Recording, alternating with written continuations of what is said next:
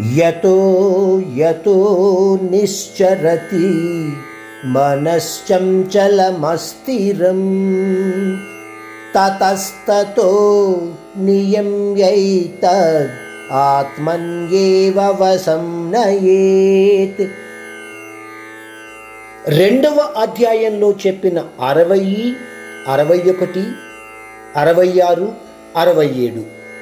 మరియు మూడవ అధ్యాయంలో చెప్పిన ఆరు ఏడు ముప్పై ఆరవ శ్లోకాల విషయాల గురించి పరమాత్ముడు మరొక్కసారి అర్జునుడికి ఇంకొక విధంగా వివరించడానికి ప్రయత్నిస్తున్నాడు.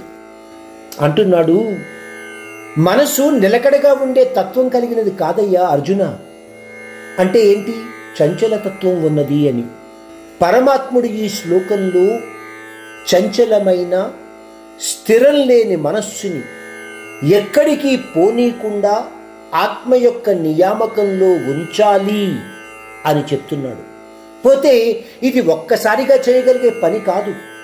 ఎప్పుడు ఎప్పుడు అవసరమైతే అప్పుడు అప్పుడు ఆ మనస్సుని ఆత్మయందు లీనం చేసి ఆ ఆత్మ యొక్క మాట మనసు వినేలా చెయ్యాలి. అది అంత సులభంగా సాధ్యమయ్యేది కాదు. అందువలన అర్జున నిరంతరము ప్రయత్నించటానికి నీ మనస్సుని ఆత్మ అధీనంలోకి తీసుకుని రావాలి. నిరంతరం ప్రయత్నిస్తే తప్ప నీ యొక్క ఆత్మ అధీనంలోకి మనస్సు రాదు.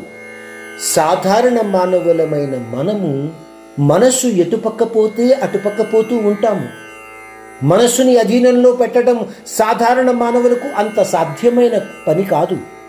ఆ మనస్సు చెప్పిన ప్రకారం కర్మలు చేస్తూ ఉంటాను అందువలన పరమాత్ముడు అంతకుముందు శ్లోకాలలో ఏమిటి చెప్పాడంటే ఆలోచించి విచక్షణ జ్ఞానంతో కర్మలు చేస్తే పరమాత్మా ధ్యానంలో మనస్సుని ఉంచటము సులభము అవుతుంది. అందువలన నీకు ఎటువంటి విషయాల మీద కూడా ఆసక్తి ఉండదు అని పరమాత్ముడు శ్రీకృష్ణుడు తెలియచేస్తున్నాడు.